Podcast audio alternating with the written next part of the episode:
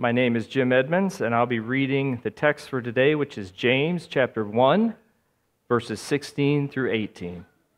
Don't be deceived, my dear brothers and sisters. Every good and perfect gift is from above, coming down from the Father of the heavenly lights, who does not change like shifting shadows. He chose to give us birth through the word of truth, that we might be a kind of first fruits of all that He created. I hope you have your Bibles open so you can look at the text with us today. We are continuing in the book of James. It does go slower at first. James is dense, there's a thickness to it. It's almost like more than you can handle to go too quick. He does cover larger uh, sections of verses with themes to come starting in chapter 2, but chapter 1, it's just small sections where he speaks truth into us. Remember what I said? James is a form of what's called wisdom literature. And wisdom wants to get in your business and challenge how you live. So, we've been listening to James talk about how we deal with suffering and how we deal with our finances, how we pursue living wisely. And here in this context, James wants to make sure we understand God properly. If you were with us last time, we looked at this text in the verses just before this where James is talking about suffering, and then he, and then he stops. He, after explaining the purpose of suffering, he explains what suffering is not. He says, Suffering is not God playing with evil. So he corrects misunderstanding. God isn't playing with evil, God doesn't mess with evil. So these verses are really following that same theme. If God is not an evildoer, what kind of God is he? Remember the quote from Tozer we've stated here from time to time? The most important thought you will ever think is the thought you think when you hear the word God. So, knowing and living rightly under what you know about God is of extreme importance for the Christian. So much so that God Himself, through the letter of James, stops and says, Listen, if you've got any kind of bent to impute to me or impose on me some of the evil in the world that is happening to you, correction. You're deceived. Let me correct that for you. That's what these verses need to say. After explaining what God does not do, these verses describe what God does, what kind of God He is. And there's much that we can learn from it. I'll pray in a minute, but before I do, I'll just tell you right now the way this text communicates to us. Verse 16 is the warning don't be deceived. Verse 17 is the explanation who this God is. And verse 18 is an example, the way that this works out in our life for us to see. So, would you pray with me as we prepare to respond to the word of the Lord? Father, thank you for the fact that we, as, as Nate rightly said, uh, this church's choir, a couple hundred of us, could sing to you praise your greatness. You are, we said, Father, you are the great I am, not us. So help us to learn from these three verses how that is true and to live accordingly. So guide us. Soften our calloused hearts, help our minds to understand, help our lives to be transformed as we sit under your word. We pray all this in Jesus' name. Amen. My reflection on verse 16 is what I say in that first point this morning. Christians must learn the truth about God and live according to that truth. Because James is worried that we could be deceived about God. Note what, note what he says in verse 16 don't be deceived. And then he adds this qualification, my dear brothers and sisters. Accusing God of evil is a serious matter. That was the temptation that James was warning us of in the verses just following, verses 13 through 15. James begins his word to us in this passage with that warning. Don't be deceived about God. You need to know who he is. You must learn what's true about God so you can live according to that truth. But before he even gets to the explanation, he gives, he's loaded with these pastoral tones. I, I, that little phrase that we might just skip over, my dear brothers and sisters. Note the, the familial language. It's family talk, it's brothers and sisters, it's the church. That you've been adopted by God. He is your father through Christ. You have the one same spirit shared, that you are family. He speak, this, is a, this is a family meeting. And I like how he says, my brothers and sisters. He's including himself in that. He's part of our family. He's, he's part of the one who's receiving this warning as his own. And even that word dear, the NIV translates it as dear. Other translations do something different. The root of that Greek word has the Greek word agape, which I bet some of you know is the noun for love. Some translations translate it as beloved, but dear gets that sense. It's a term of affection. But I, but, but I, like, I like the beloved part. You're not just brothers and sisters in some sociological way. You've been adopted by God the Father. He cares for you. So think rightly about your Father. Don't be deceived. Well, before we go on to the explanation in verse 17, let me, let me remind you how serious this exhortation not to be deceived is. If we go back to the very beginning of Scripture, the very first encounter humanity had with Satan was lies about God. The very first thing Satan did, who elsewhere in Scripture is called the father of lies. Think of that difference. God is our father, Satan is the father of lies. The first thing Satan did to Adam and Eve in the garden was lie to them about God. He tried to deceive them. So much so that by John 8, Jesus literally calls Satan the deceiver. So that word, don't be deceived, has a connection to the whole biblical story. In fact, if we had time, and I'm not going to have us turn there, but I just want to summarize for you the ways that Satan did this in Genesis 3. His opening words to Eve in the garden, Genesis 3, verse 1. Like, what's a good opening? Hey, my name's Satan, what's yours? Like, he didn't say that. Like, sorry, I look kind of awkward, but ignore that and let me ask you a couple questions. Here was his opening line to Eve Did God really say? That's the first thing he says. He, he didn't even deal with the formalities to begin the conversation. He got right to his agenda. Satan tried to distort God's word. Did God really say? The first words of Satan, he was calling God a liar.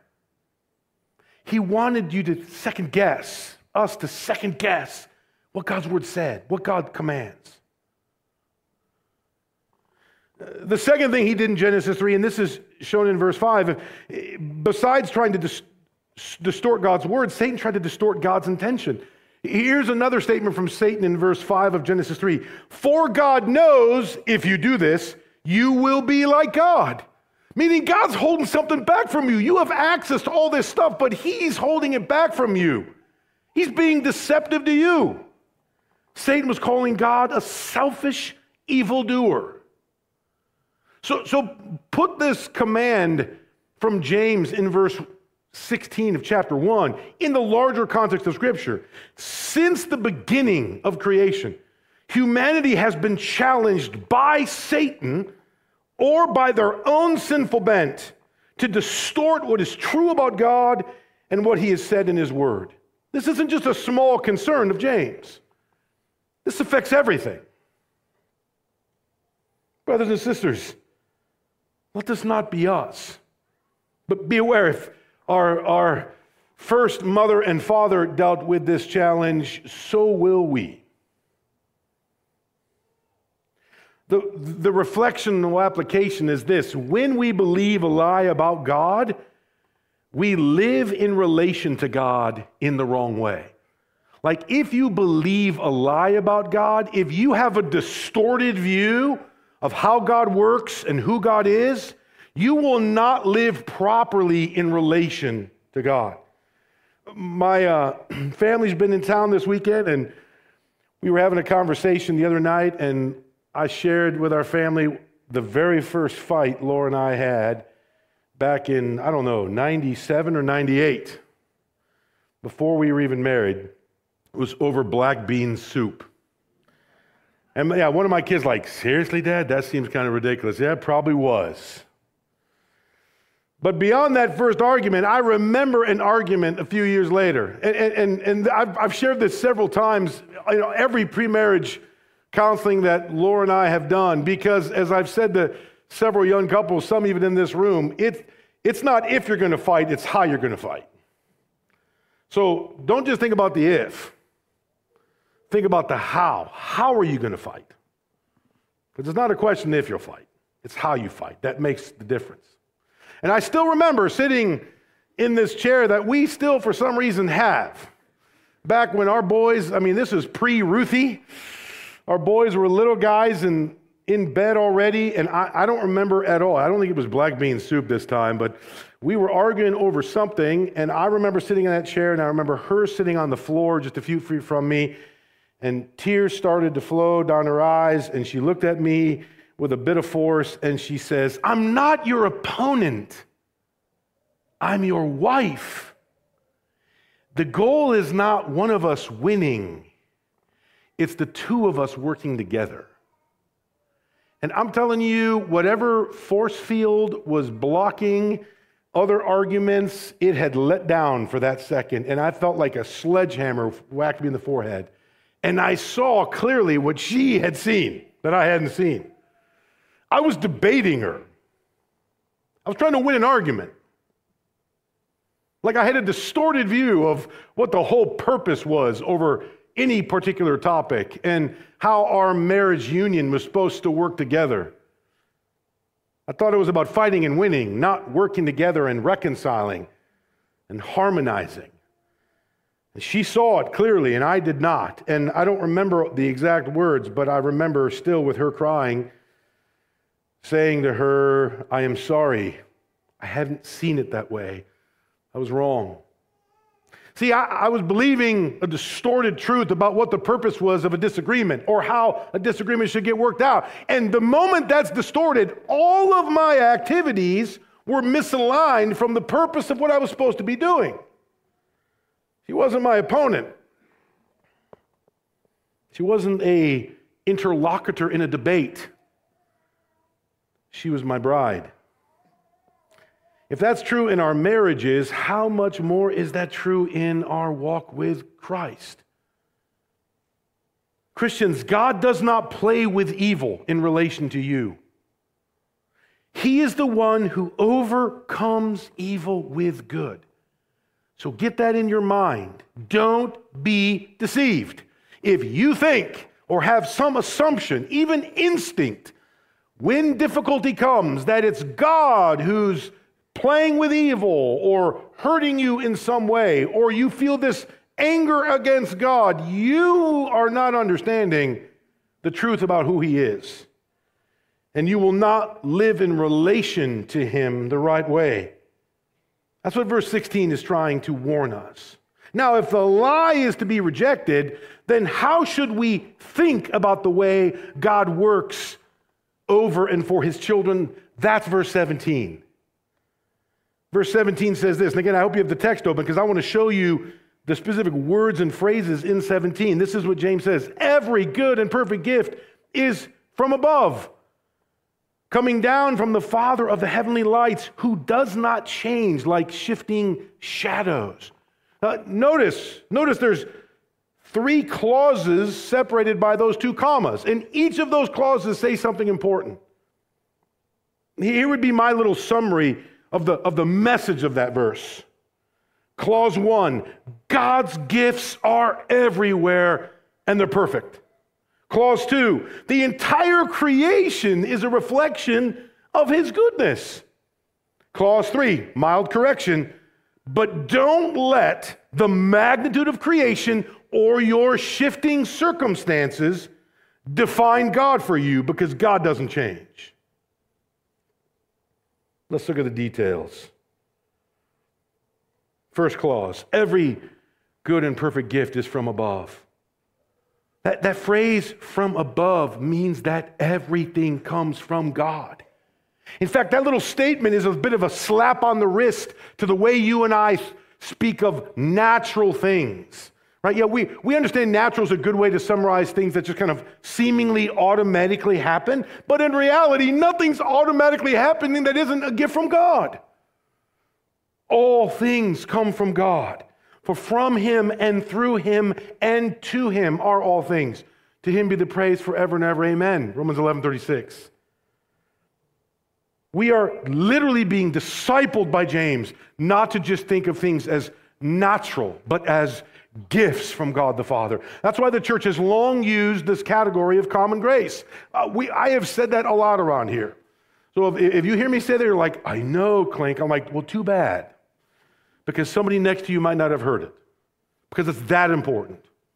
Right? If you can think of the world as in, engaged in dealing with a common curse, think Genesis 3, right? Cancer, falls upon the bodies of the saved and the unsaved.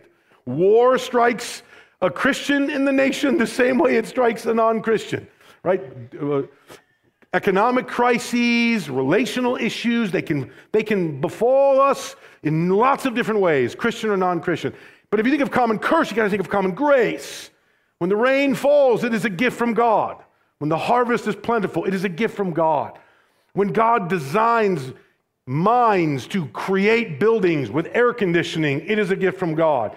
Or to produce food, or hands that have skill to, to, to invent things or to care for us, that is God's common grace. It's God's common grace for us. In fact, maybe that challenge that Vera was raising for our kids is for all of us. Can you think of how everything you have is part of God's gracious provision for you? What makes it common is it's not just for Christians. It's not like the rain only falls on your green yard and your non Christian neighbor is just it's a scorched earth. Like it's common because it's gifted from the Creator. So it equally falls on the Christian and the non Christian. Special grace Think of the S like Savior, is only what the Christian gets through the work of Jesus Christ as Savior. You get the connection to God the Father, the mediating work of Christ who sits at the right hand of God and intercedes on our behalf. You have the indwelling Holy Spirit that lets you see the world differently and gives you the guarantee of eternal life and the fullness of His peace and comfort and counsel and care. That's special grace. That only comes from the Savior. But common grace, like rain, or that tasty meal, or penicillin, or a skilled nurse, or a safe home, or a heater that works in the winter, or a good teacher, all of those things are common. You don't have to be a Christian to drive on a smooth road or to experience the cool breeze on a warm day. Those are common graces. But notice, it's not just Mother Nature, is it? It's not just nature, like natural. There really is a supernatural that the Christian knows deep down is because God is the one, verse 17, who gives every good and perfect gift. That's what the second clause is adding coming down from the Father of the heavenly lights that, that little phrase, Father of the heavenly lights, is used by James to depict God as the creator who created a good world. He's borrowing the image of Genesis at the beginning of the Bible. A good creator who created a world filled with every kind of goodness. Not merely a scientist, though, or an engineer, even though he is all of those things, but a father That language of coming down, you know, that, that, that's that image of that hard rain, that overwhelming abundance of generosity. God gives good gifts like a hard rain, covering every piece of grass and every square inch of the ground is the common grace gifts of God. That's the kind of God you have. No, notice how this text is forming us what is true about God. It's reminding us what is true. Everything that is good and perfect comes from God. That's the kind of God that He is. Finally, the mild correction, that last clause in verse 17, who does not change like shifting shadows. Don't let, James is saying, don't let your circumstances, that's what we do though. You, you, you understand what I'm saying? Don't let your circumstances change your definition of God. God does not change. You go from a clean bill of health to medical crisis. God has not changed. Yet that instinct is to, why is God doing this to me? I feel angry with God now. What is God's point? Why, why would God allow this to happen? Our instinct is to put us at the center and not Christ. But I heard, I mean, I didn't check off all your lips were moving, or you could have been doing watermelon, watermelon the whole time, but I'm guessing most of you just called him the great I am. And you weren't talking about you, you were talking about him. He's the I am, he's the constant. He is good. So, creation and our circumstances are defined by God, not God by creation and our circumstances. Our circumstances are to be understood according to who God is. We do not understand God based upon our circumstances because life is hard. Bad things will happen. Life is difficult. And when those bad things happen, you will be tempted to be deceived or you will believe the lie God knows. He knows what he's doing, like Satan would say. He's holding things back from you, he's being cruel. Did God really say? No, brothers and sisters, don't be deceived. You know, if anything, that verse 17 struck me with this truth that maybe one of the main responses to the gospel and to our Lord for the Christian should be the virtue of gratitude. For what should we not be thankful? For the Christian, thanksgiving is every day and every little thing for the breath that you have right now, the fact that you can see and hear, some better than others in both of those categories, the fact that you can have a meal, clothes on your back, a roof over your head, friendships, provisions we couldn't even count them. There's so many. We take them for granted. We need to apply this truth to the context of our suffering trials. God is good. Every good and perfect gift is from above, coming down with abundance from the Father who created all things, and He does not change. Now, next week, when we take a break in, from James and we do Psalm 14 for our celebration of the Lord's Supper, at the end of every Lord's Supper, we sing a song that probably most of you know. It's called the Doxology. And you know the first line of that doxology is Praise God from whom all blessings flow. Now think of, think of next Sunday. Some of us will come in here and we're just in a great mood been a good day. Life is full. We feel great. Good to see people. We come to the supper of Christ and give me that juice. I love this stuff. And thanks for the bread. Jesus is great. And we sing that song and praise God from whom all blessings flow. And others are going to walk in here and we don't even want to sing. And we don't want to talk to that overly happy guy either. And we sit down and we don't maybe share what's going on, but we are broken. We are grasping for life. It's not the sun shining down on me on that song that we sing when the world's the way it should be. No, we come in from the road marked with suffering. When there's pain in the offering, that's how we might come in next week. We take that cup and we think, Lord, you suffered for this. You can relate to my brokenness. We'll take that bread and we'll say it was your broken body. Even still, when we get to the end of the supper, we will sing the same words together Praise God from whom all blessings flow. Because it's not our circumstances that define who God is. God, who is supremely generous and eternally unchanging, is the source of all good things, and we trust in Him. Now, James ends in verse 18 with an example, and it's an interesting example that he chose. It's the clearest example of God's generous and unchanging gifts, and it's our new life in Christ. It's our salvation. Here's what he says, and it's loaded with rich biblical imagery. Verse 18 in James 1 He chose to give us birth through the word of truth, that we might be a kind of first fruits of all he created. Now, be aware the language James is using is clearly talking about our salvation. It's not talking about the first creation, it's talking about the new creation. And the two key phrases that you are used elsewhere in the New Testament that let us know that is that language of birth, because we're already living, obviously. But even first fruits, which is key. It's a key word to talk about the new creation, the harvest that is coming, and there's the first bloom of it.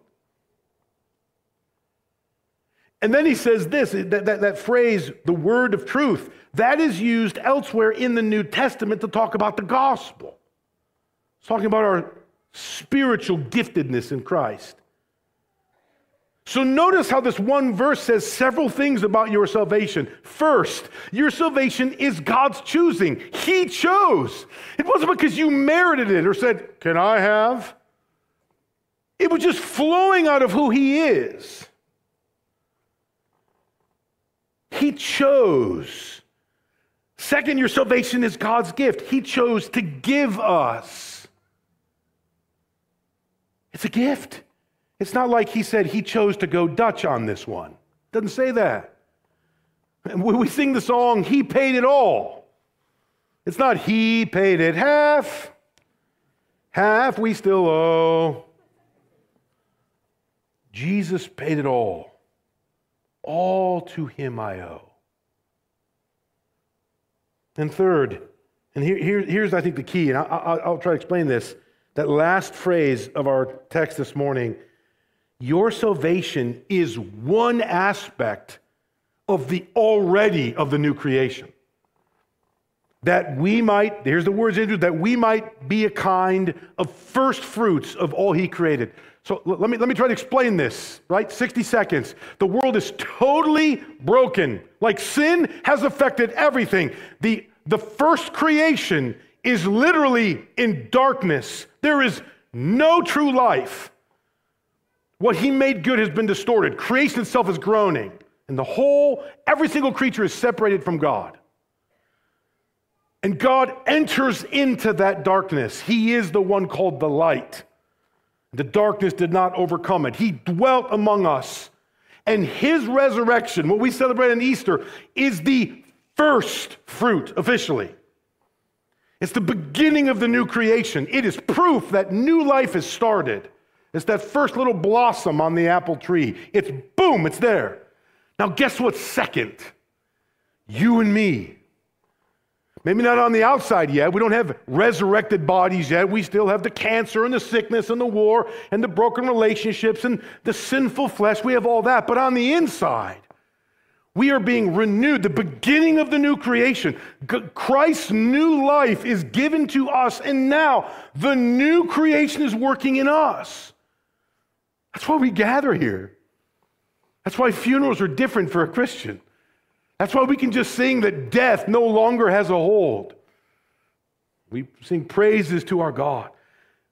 That is the beginning of the new creation. So now, translate that back into your situation. When something difficult comes and you are tempted to want to blame God, first you say, No, because I know who God is. That is not my God. I will not be deceived.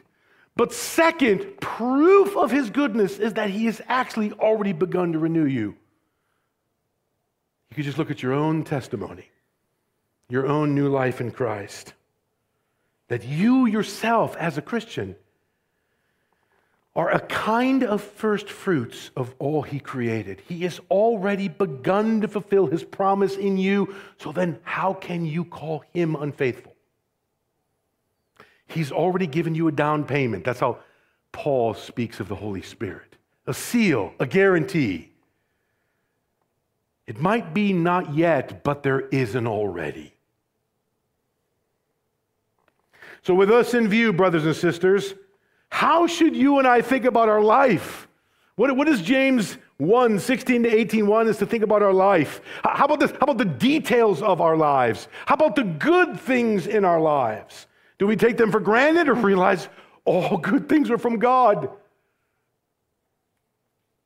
When the sun's shining down on me, praise be to God. Don't take it for granted. On the road marked with suffering, God is good. He doesn't change. He is with me. He has already started his new creation work in me. I will not be deceived.